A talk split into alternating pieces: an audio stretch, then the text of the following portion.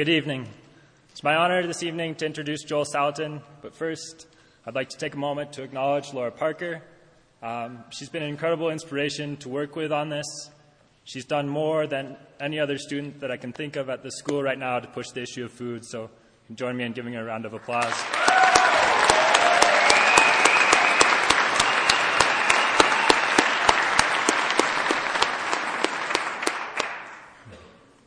When we were talking this morning, Mr. Salatin said that he would be just as happy out running a chainsaw as talking to a bunch of people. So we're lucky to have him here this evening. I first heard about grass farming in high school from some family friends. They were the kind of people who would put a hot tub in their hoop house for the winter, so I figured that grass farming must be a good idea too. They mentioned the name Joel Salatin, and I promptly forgot it. Then this fall, my dad started bugging me. He'd been reading Michael Pollan's book, Omnivore's Dilemma, in which Mr. Salatin is prominently featured. He would get on the phone and say, You got to check this guy out. He's genius. This stuff about grass. And it's great. And these pigs, it's great. These pigs, they turn the manure and so on. And I'd say, Yeah, cool, Dad, you bet, I would say.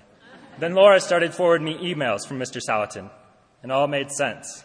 I quote, the divorce doctors continue pumping out pathogen laden material to duplicitous populist paranoid of new viral strains. In his text on sustainable agriculture, John Vandermeer writes The philosophy of industrial agriculture is akin to drawing a straight long line across a topographic map. Salatin had mastered the agriculture that follows contours. In a time when the little green and white USDA organic label means less and less, Salatin is pushing in the other direction. As industrial organic converts thousands of acres to laser leveled lettuce patches, Salatin demands that we focus our attention on small scale the grass, the microorganisms in the soil, and in our stomachs. His family farm, Polyface Incorporated, has been featured in Smithsonian Magazine, National Geographic, Gourmet, and many others. Mother Earth News named him the most innovative farmer in the nation. Salatin writes prolifically for such magazines as Stockman Grass, Stockman Grass Farmer, Acres USA, an American Agriculturalist. He has authored five books, including Everything I Want to Do is Illegal War Fronts from the Local Food Front. Pushing local food is what Salatin has excelled at. Located in Virginia's Shenandoah Valley, Polyface Farm produces a phenomenal array of products. In his words, this success demonstrates that sustainable agriculture is not some rarefied niche business serving elite consumers, but viable way to keep family farms together while producing healthy food in harmony with the environment.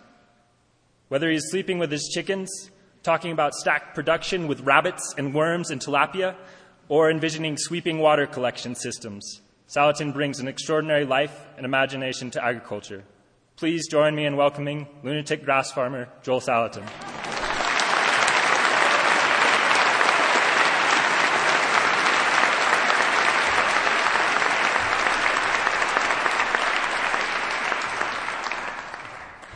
Thank you. It's really an honor and a joy to be here. Uh, this venue kind of takes my breath away. Isn't it beautiful? And the acoustics are awesome. I'm not sure I've ever spoken in a cathedral before, so this is wonderful. But I've got a pulpit, so this is good. you know, our our our, our culture's um, uh, economy kind of started out with the agrarian economy.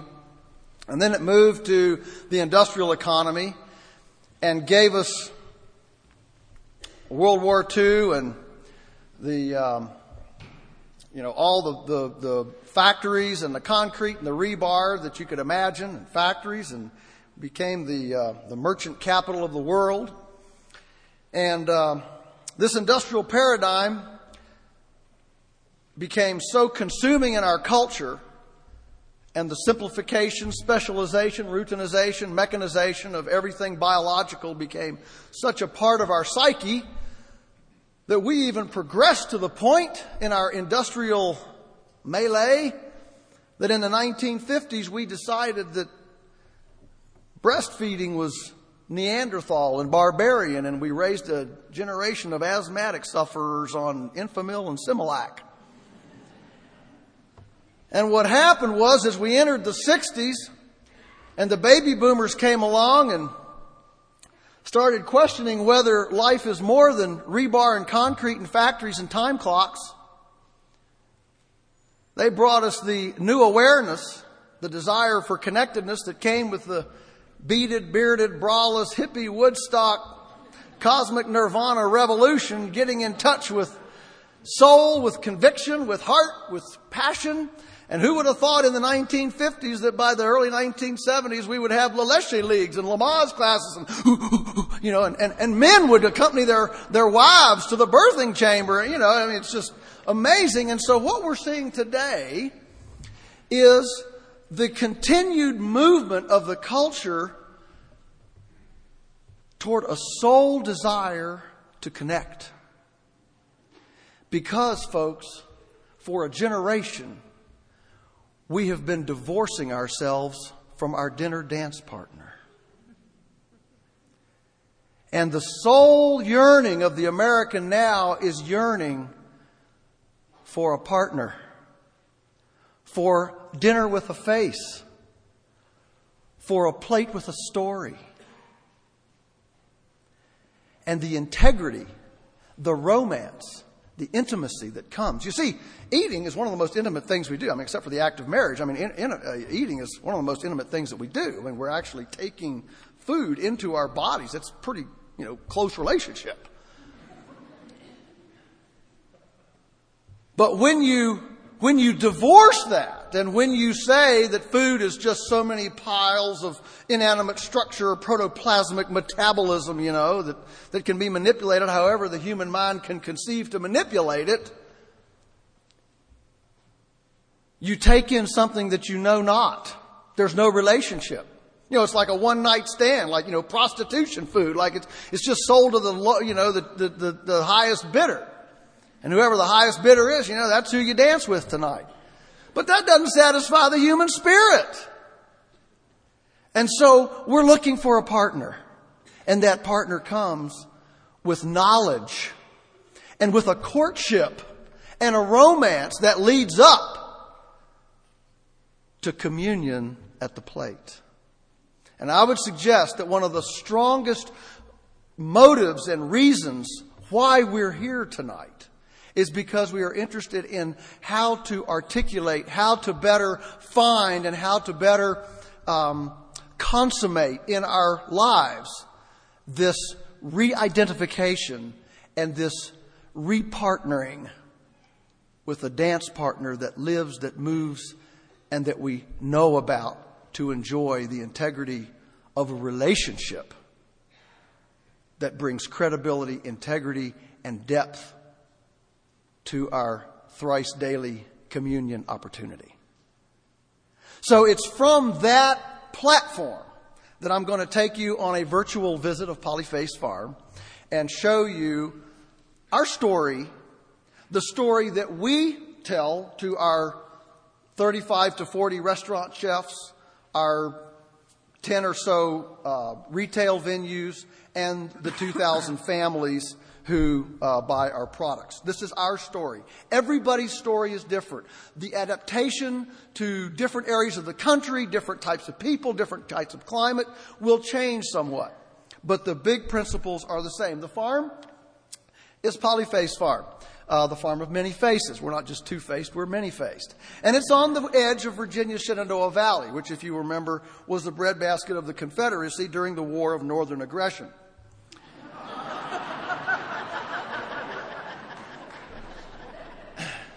Or the Great Wall, as they say. All right. And, oh, the Confederacy brings the bells. Isn't that wonderful? So we believe that God's laid down certain principles that are all interconnected. See, one of our problems today in our culture is that we are a decided, uh, a, a great, great, great, great, great, great, great, great, great grandchild of Greco Roman, Western, reductionist, linear, systematized, fragmented, it's all about me type of thinking. And I would suggest to you that there is an equally appropriate tradition from other parts of the country, and that's the Eastern holistic connectedness. We're all relatives. It's about us tradition. And the problem is that if all we are is one or the other, the one has no mind, the other one has no soul. And so if we combine the two and take the best of both traditions, we'll probably come up with a better approach. And so, um, as we as we put these holes together, we'll go we'll break them apart and we'll put them together as we go through. The farm is 550 acres, 100 acres open, 450 in woodland. And if you go from the left of the screen and move to the right, you see field, forest. There's a creek there. Field, forest, ponds up that hollow. Field, forest, ponds up that hollow, and fields. The three great environments are open land, forest land, and water. And the more we can intersect those environments, the more diversity there will be on the landscape, whether it's a condominium window box or a 100,000 acre Colorado ranch. The more diversity, the more intersecting riparian forestal open zones we have, the more stable that ecosystem will be. Now, you know, when everything is a circle, it's hard to know where to break in. So we'll start with the woods and we'll go progressively through the animals and all that. So, you know, we start with the woods. The woods are important. The forest is important for hydrologic reasons as, as, as pumps. Uh, trees foster hydrologic cycling. They're important for aesthetic reasons, for wildlife reasons, for uh, lumber, for building materials, um, carbon sinks, all those kinds of things. But just so you know where my pigeonhole is, let me just be very transparent with you so you, you can get me pegged. You know, this is the year of the elections, and so it's important to peg everybody. So I'm a Christian, libertarian, environmentalist, capitalist.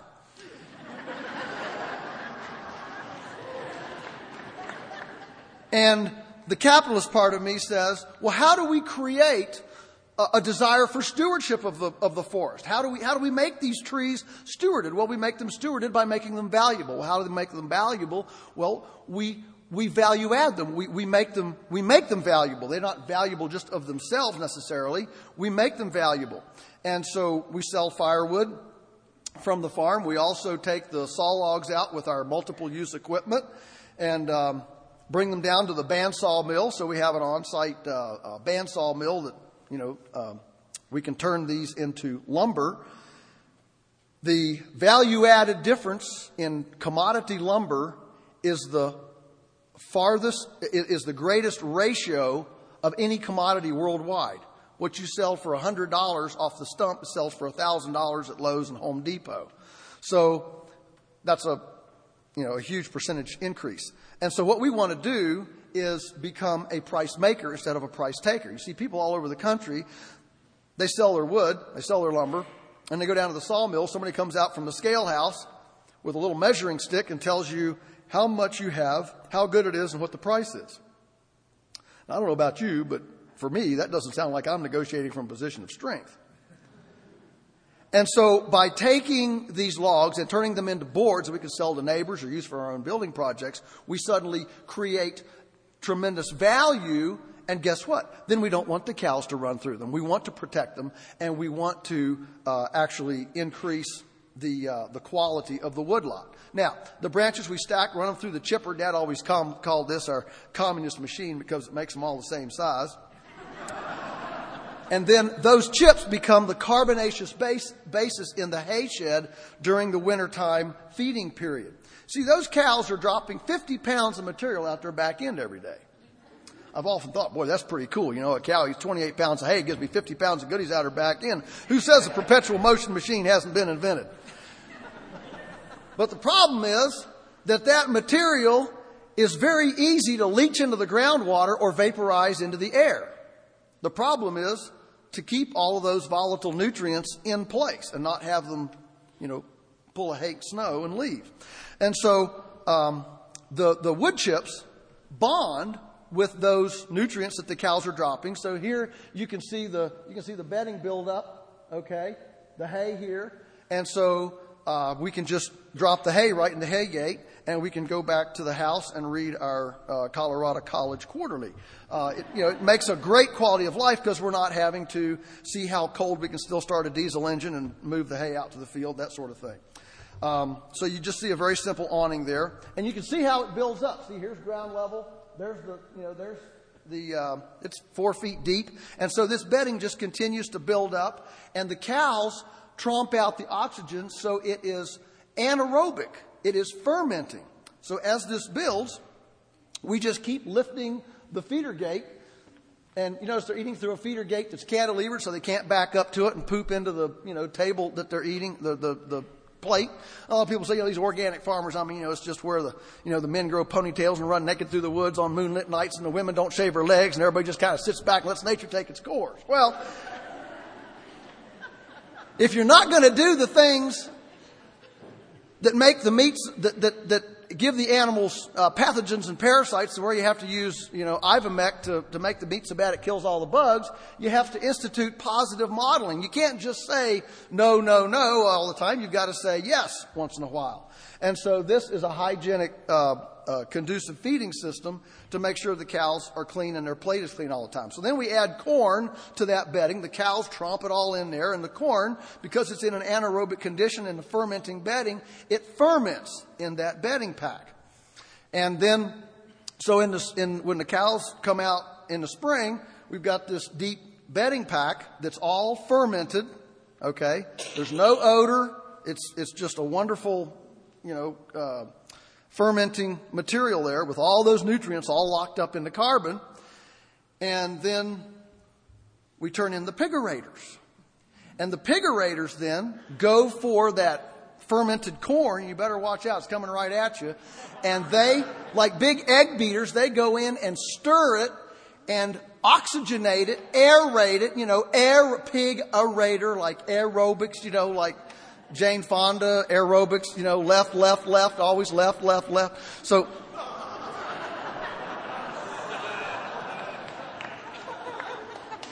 so you've got these, so you've got these pigarators in here, um, fully expressing their pigness.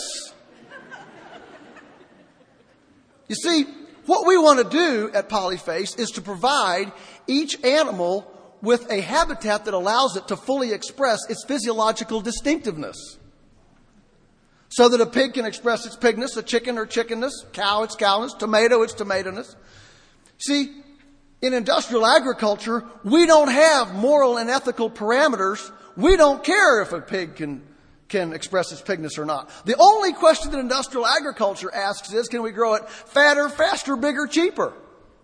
It's the only question. And yet, all of us intuitively know that if fatter, faster, bigger, cheaper were really a noble goal, we'd all aspire to be the fattest guy in the room. I mean, that's why, that's why uh, the average NFL player dies at 57.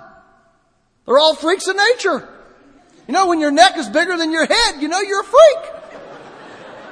And nature tends to weed out freaks. I mean, there's a reason why an elephant is the size an elephant is, and a mouse is the size that a mouse is.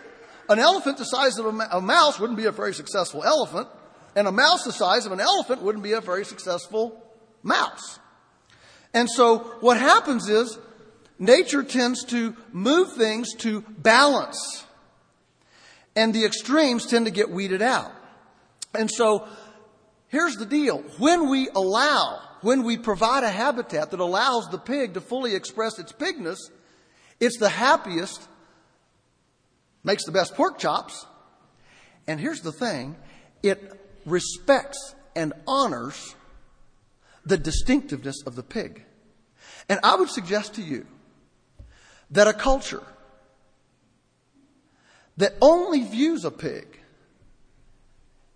irreverently as a pile of protoplasmic molecular structure to be manipulated however the clever human mind can conceive to manipulate it, will also disrespect its citizens and even other cultures.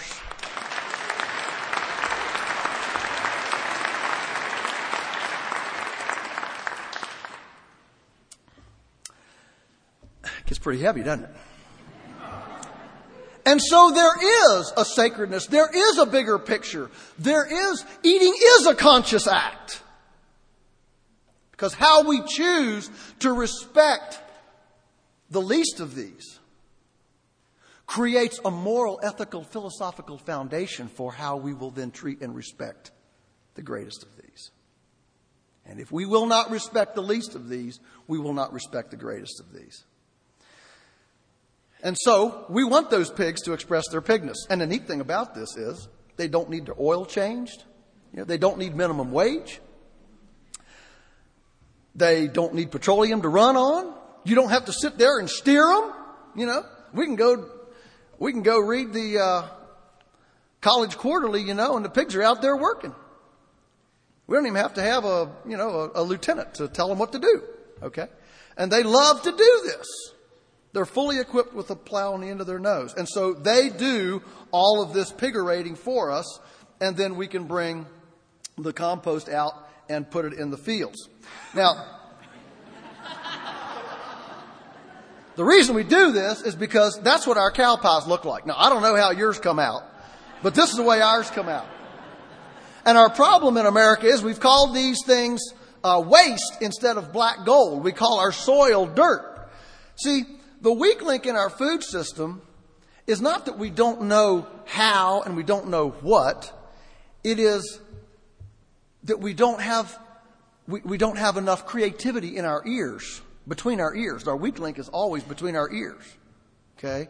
And so um, we need to appreciate that it's the use of the resource and it's the management of the resource and it's the it's the it's the stewardship of that resource that creates the difference in the in whether it's in whether the farming practice or the food system is positive or negative. And then when the compost comes out, then we can put in chickens and we can run poultry netting around there. If you're going to have infrastructure, let's run different animals through it and let's use it all year round. And so then we run chickens through that. We raise a lot of ready to lay pullets for all of the urban Dilbert cubicle refugees that are fleeing their cubicle at the end of the expressway looking for their farm residential estate, you know, and they want some backyard chickens. And so we, you know, sell them $10,000 worth of chickens every year uh, as they flee to the countryside. You know, now our neighbors view all these urban refugees as a great big liability. these people, you know, because a lot of people around our area, they're coming from up north, you know. That's big problem. Uh, but you know, they made their money in e-commerce, e, you know, the e-boom, whatever. And uh, so they come down and they buy these McMansions and put them up. Okay, you know, we don't need to be in a big debate about that. But the fact is, they are moving into the area. And so we can either view them with disdain and you know, drive by them on the road, or we can embrace them and pick their pocket. you see, you can't get close, you, you gotta get close to a person before you can pick their pocket. And so we kind of embrace them and pick their pocket and just enjoy them as they come. Um, and then, of course, you can have pigs in there if you want to, but the point is you use the facility for other things. Now, when they're done with that, they go out into the pig pastures. And so every, every few days they move to another pig pasture. We use local GMO uh, free, no genetically modified organisms, local grain.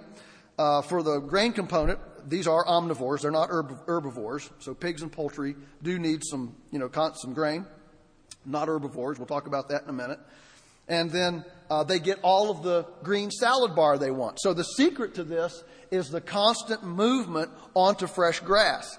And that way the pigs get to choose. We trust the pigs to choose whether or not they want some salad or they want some um, grain. You know, they, they, get to, they get to make that choice. And they get to fresh air, exercise, and sunshine. And um, what this does over time is create this beautiful landscape uh, using pigs as a management tool to move vegetative succession forward.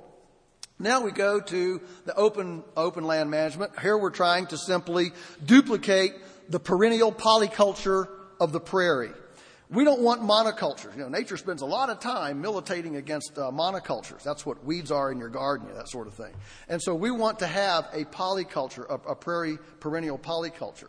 So that's the way prairies and perennial pastures were, you know, were uh, came along for a long time, and they came along with herbivores. Now, cows, again, can either be landscape negative or landscape positive. It's up to the management of them that determines whether they're landscape positive or landscape management. So, we look at herbivores in nature, we say, well, well, how did these herbivores build these beautiful, deep, black soils in Iowa and on the Serengeti? And, and you know, what are the, what are the principles that we see there? Well, there are basically three principles. And I'll alliterate them so you can remember them, okay? The first one is that they're always mobbed up. You know, you don't see them all spread out over the, over the, the expanse. You know, they're, they're mobbed up in a tight group. Why are they mobbed up? Predator protection. You know, because there are wolves or lions or coyotes or whatever over in the bushes. So they mob up for predator protection. Well, that mobbing does an amazing thing. It has, it has an effect both in how they move across the landscape. They move with more reckless abandon. They're not as picky the way they step around the little tufts. So they, they step on everything. And so they pound the, the lignified carbon into the soil surface so the earthworms and the gibberellins and the azotobacter can reach it and, and, and metabolize it into a decomposition uh, digestion process.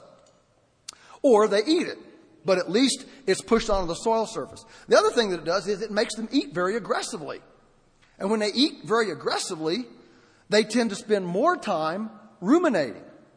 And they only make meat or milk when they're ruminating.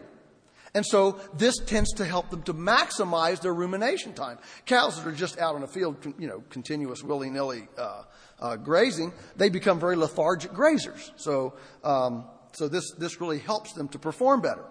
Now that, so mobbing is the first thing. The second thing is they're always moving. They don't stay in the same field. They move away from yesterday's excrement. And they're, and they're moving onto fresh ground, a fresh salad bar every day. They're, they're, they're moving forward. They don't, they don't stay in the same campsite. They, they move away from pathogens. They move away from their manure and they move toward fresh forage, a fresh salad bar. And the third thing is they're mowing. You know, they're not eating dead cows. They're not eating chicken manure and dead chickens like we're still feeding in this country. They're eating, and they're not eating grain. They're not eating silage. They're eating grass, herbivorous grass. You know, people ask me, what do you do for a living? I'll say we're in the mob stocking, herbivorous solar conversion, lignified carbon sequestration, fertilization process. You want me to do that again? All right. We're in the mob stocking, herbivorous, solar conversion, lignified carbon sequestration, fertilization process. Okay?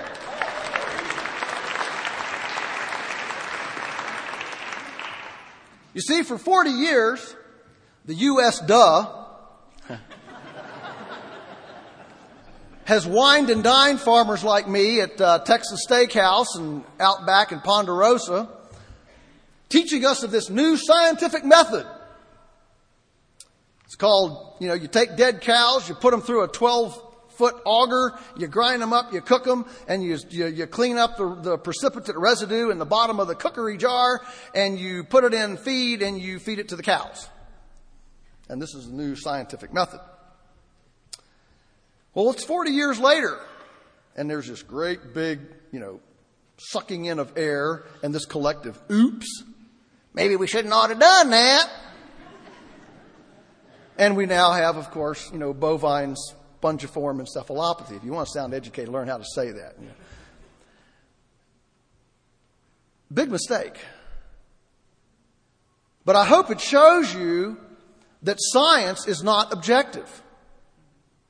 Science is subjective because the experiments are always set up without all the variables because you can't set up a Western linear reductionist compartmentalized fragmented Greco-Roman experiment that accounts for all the variables. And so there are always prejudices coming to the scientific experiment.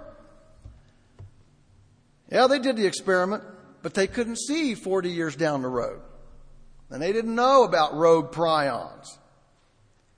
But some of us, like us, looked at that research and said, whoa, whoa, whoa, wait a minute, wait a minute. Herbivores don't eat dead cows.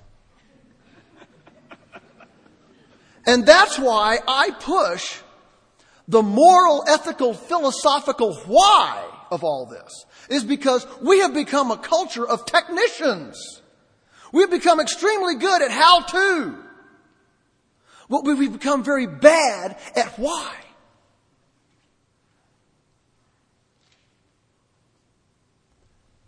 And so it's important for us to get the philosophy down, the morality of it down, the ethics of it down, because that is what will protect us from the mad scientists who move forward with an agenda often padded by, you know, corporate interests that pay for the initial research that use it to push some sort of an agenda. There's always an agenda.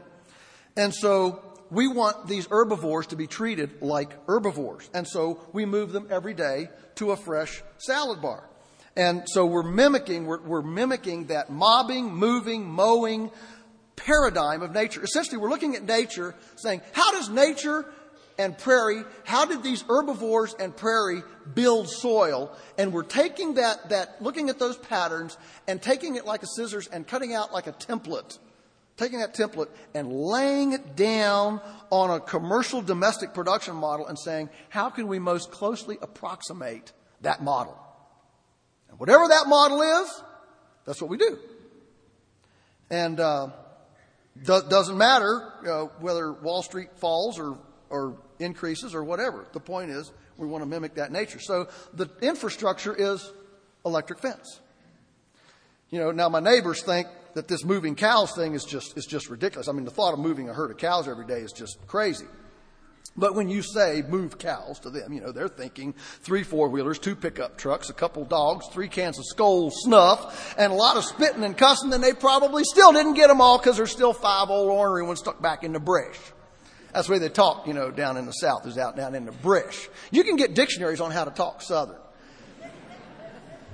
You, know, you don't put a ladder up against the wall, you put it up again the wall. So, so when we go out and move them, we just call them and they just follow us into the next uh, paddock. Here we are in the middle of February with 80 dry cows on half an acre a day. Okay? Very, very intensive.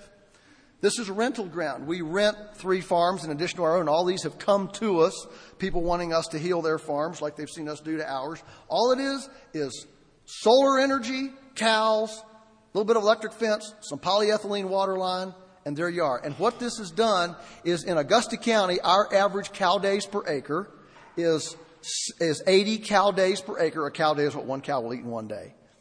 And we have not planted a seed.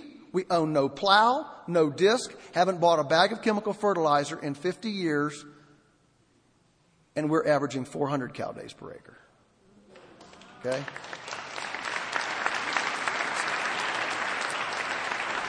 So these systems work. And when the, and when the genetic engineers make front page headlines on the Wall Street Journal because they've, they've done something that, that gives us a, a 2% kick, I'm saying, big whoop, I can give you a 300% kick.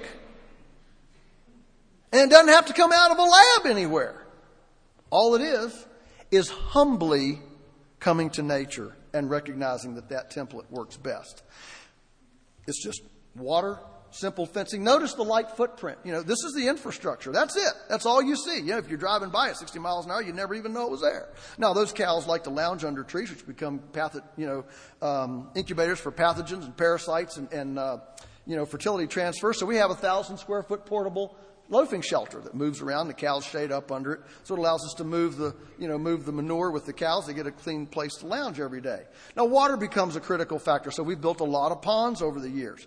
And um, we fence the ponds out so the cows can't get into them. Notice the riparian edge. Notice the clean water. Notice the cattails and the sumac and the um, persimmon trees and all the hydrologic trees that grow up around it. We can, you know, pump out of those ponds. We also gravity feed. We have, you know, uh, some elevation on the farm so we can gravity feed. This is 80 psi water coming from a mile away, all gravity fed. You know, this is the kind of infrastructure that you do. It's not that we don't spend any money. We just like to spend it on infrastructure that lasts for 500 years.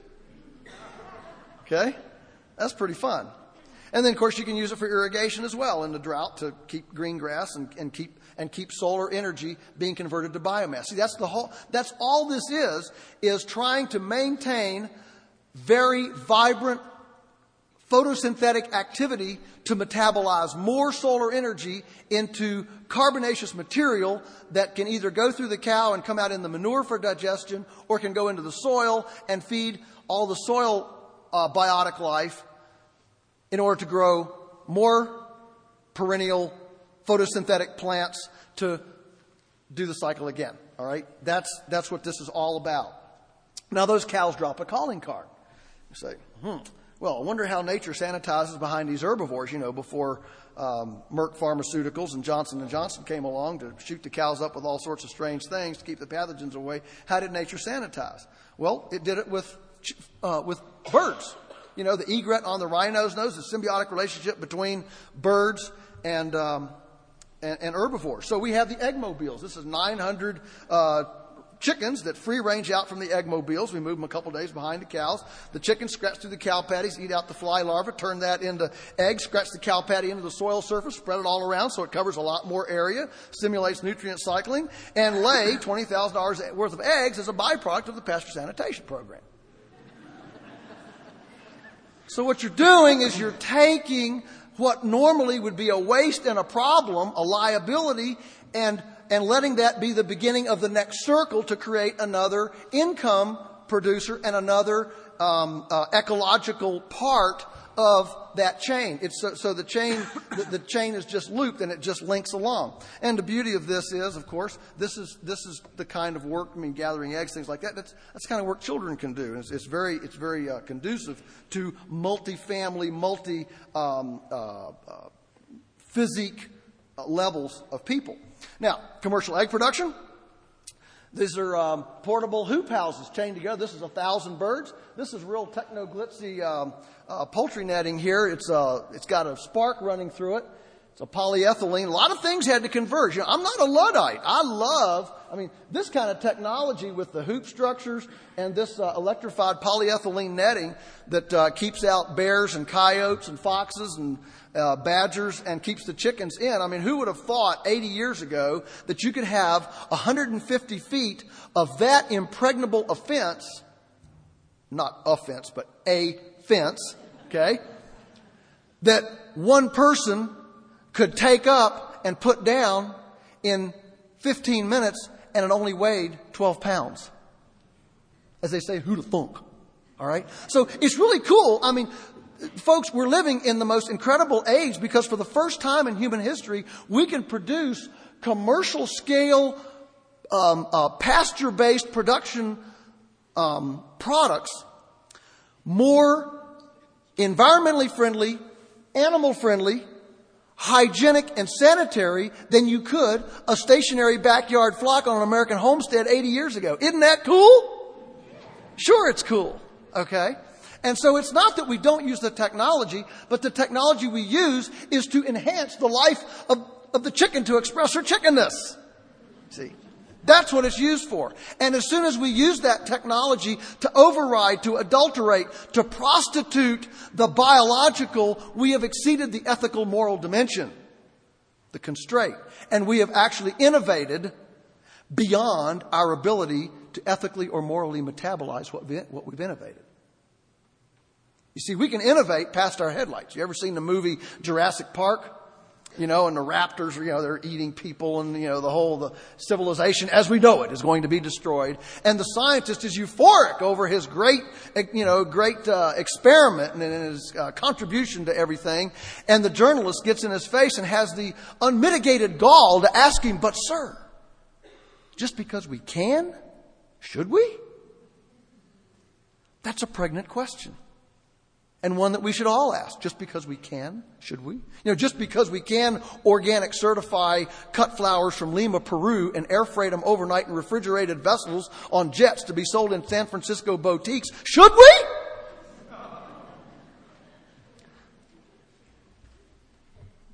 Just because we can put chicken in a Chinese merchant vessel bilge and ship it two months across the ocean and undersell um, American product by two cents a pound? Should we? See, these are these are valid questions, and so this allows us to. The whole thing just moves right along. In the winter, they come into hoop houses.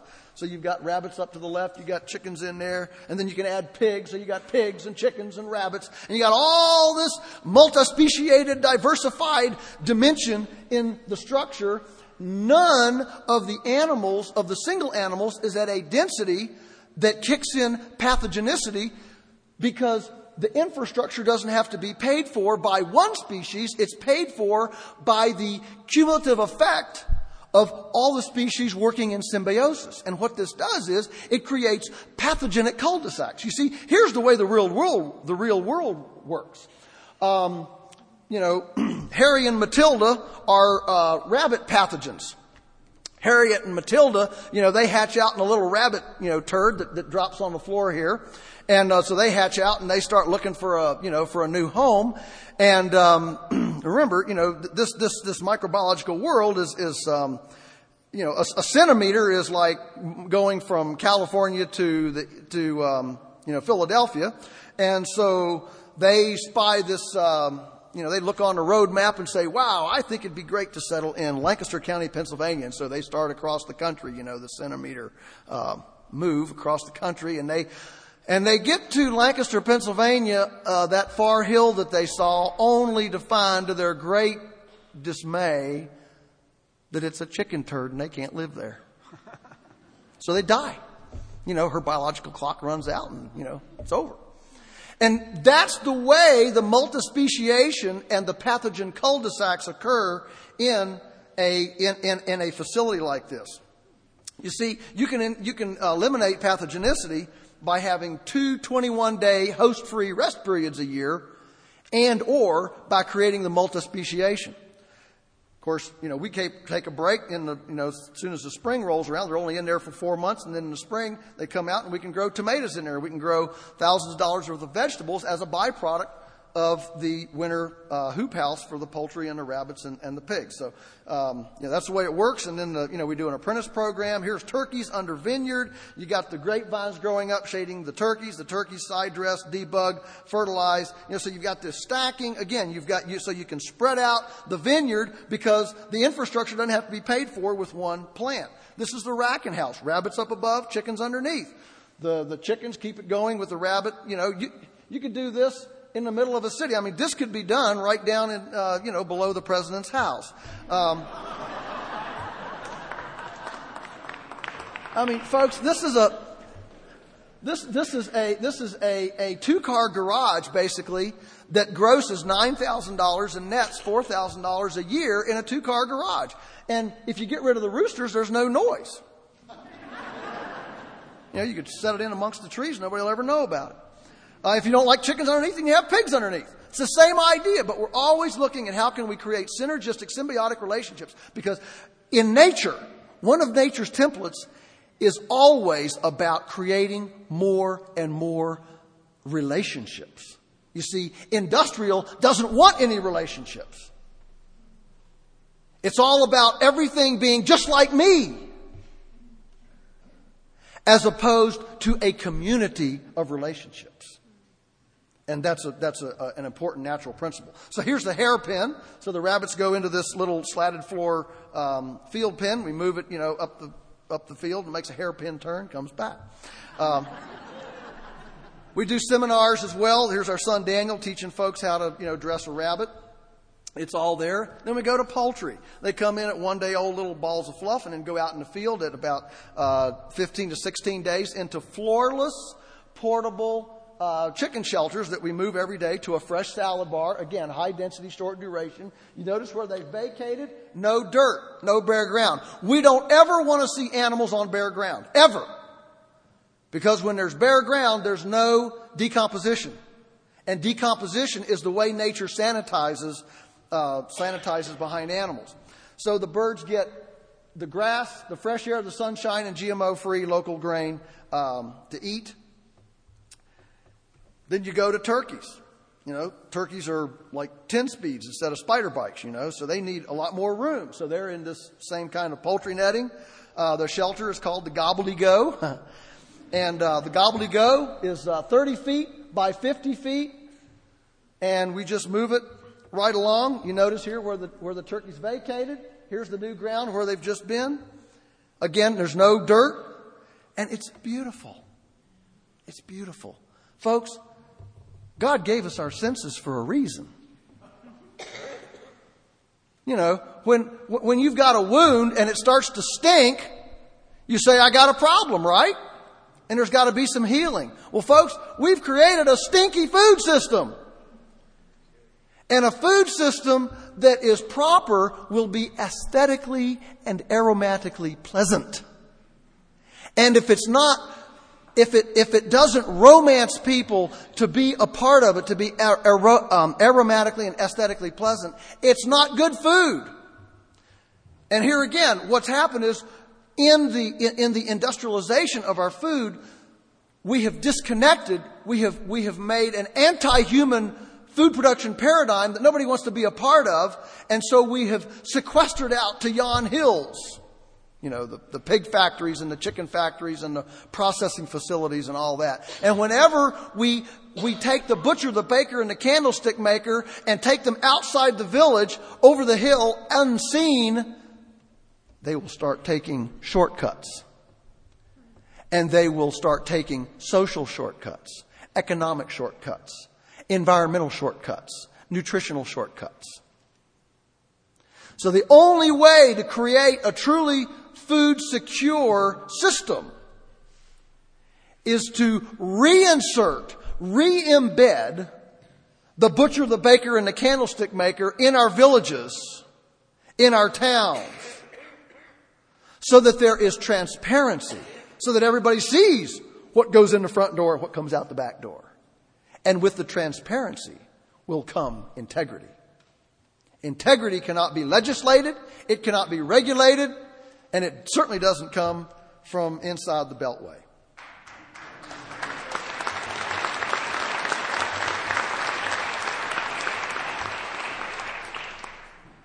So the beauty of these systems is that they're child friendly. And, the, and, and children can be a part of it from day one.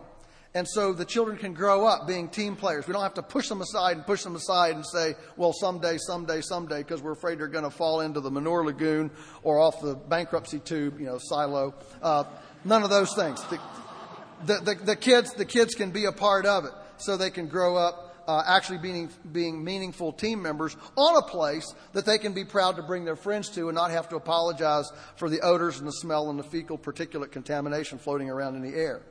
So it's neighbor friendly. And again, it can be reinserted right into villages. So all this is, is a big dance. And I'm just a choreographer making sure all the animals are fulfilling the right, the right place at the right time, and they do all the work. And then we bring them into the open air uh, processing facility, of course, which the government has tried to shut down for many, many years. And we just uh, keep coming back, kind of like a bad dream. But, um, you know, the chickens don't have to go up the interstate and fling feathers all over the place. Uh, they stay right there. Our chickens leave, you know, with their clothes off. And, um, and, and, and logistically, you know, they've come right from the field right here to processing. And, um, we had our, we had our skin cultured at a microbiology lab uh, nearby. The average chicken in the supermarket cultured an average of 3,600 colony forming units of bacteria per milliliter to the second permutation, and there are people in here that understand that, believe it or not. and ours averaged 133. And yet the state says that we're not clean because we don't have walls and bathrooms and changing lockers and all the other paraphernalia that goes with an, a government approved system. Uh, good topic. Uh, the reason, the main reason that local food and especially local value added food is so hard to get is because of um, is because of regulations that were written because of industrial shortcuts that are being applied to cottage size kitchens in our communities. And um, that's a battle we will have to continue to wage. So it gives us a chicken that's unbelievable in the world. We compost all the guts right there on site and use that as fertilizer um, right there on the farm. We don't feed the guts back to the chickens like the industry does and wonder, duh, why are the chickens getting sick all the time? And then when it's over, it's over, and I can come to Colorado and visit with you in the wintertime. So that's one of the beauties of this kind of farming. It does appreciate the seasons, there is an ebb and a flow and a sprint time and a relaxed time that creates emotional regeneration times um, so that we can think and plan and actually um, and actually recuperate for the next season. What we've done is created a very antagonistic food system. So we have stop, do not enter, restricted, absolutely no visitor access to our industrial farms. What this really says is, uh, folks, we've got so many chickens crammed into such tight quarters, breathing fecal particulate air all the time that their immune system is so compromised, we can't let anybody come on here because you might make them sick. I mean, this is called biosecurity in the media. I call this immunodeficiency. So what we want to do is throw open the gates and let people come to the farm, build a, build a relationship with their food, meet the farmer, rediscover their dance partner, and develop a communion at the dinner plate. Walk to the farm, touch, feel, sense, smell, and court their dinner partner. So that when they dine, they will have all of the sensual joy and the emotional satisfaction of a partner from a state of knowledge and, and, uh, and enjoyment. So they build their memories. We, uh, we encourage people to come out to the farm. We do a lot of farm tours. Um, July 12th this year, we'll have our National Field Day. We do that once every three years. All the barbecued chicken, beef, and pork you can eat. It's worth coming just for the food. And um, so, you know, you're welcome to come. We're expecting about 2,000 people. Um, so we do this, you know, uh. We have we have a lot of folks come. We do, um, you know, food fairs. Uh, take food places. One of the favorite things we do at food type fairs or career fairs or health fairs is we'll cook, you know, little uh, sausages and um, give them uh, to the children of vegetarians.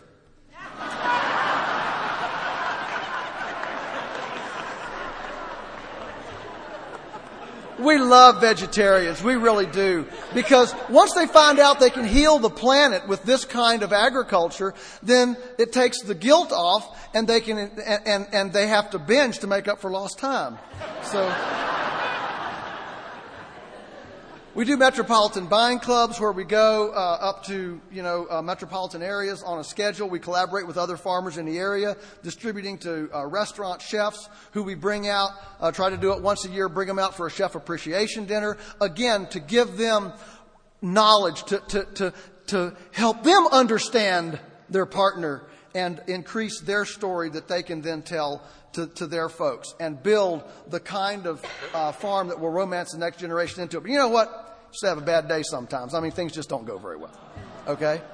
And, and the thing is, if you'll just, if we just continue, you know, sometimes it just looks insurmountable that, that like uh, CC can locally source food. All right, sometimes it just seems impossible, and we we make steps forward and we make steps backward. But if we will just continue to pursue the righteous path, the high moral road, the high ethical road, I'm here to tell you that the blessings will come. We will make, we will punch through, and we will get to the system with integrity that's, that, that actually makes earthworms dance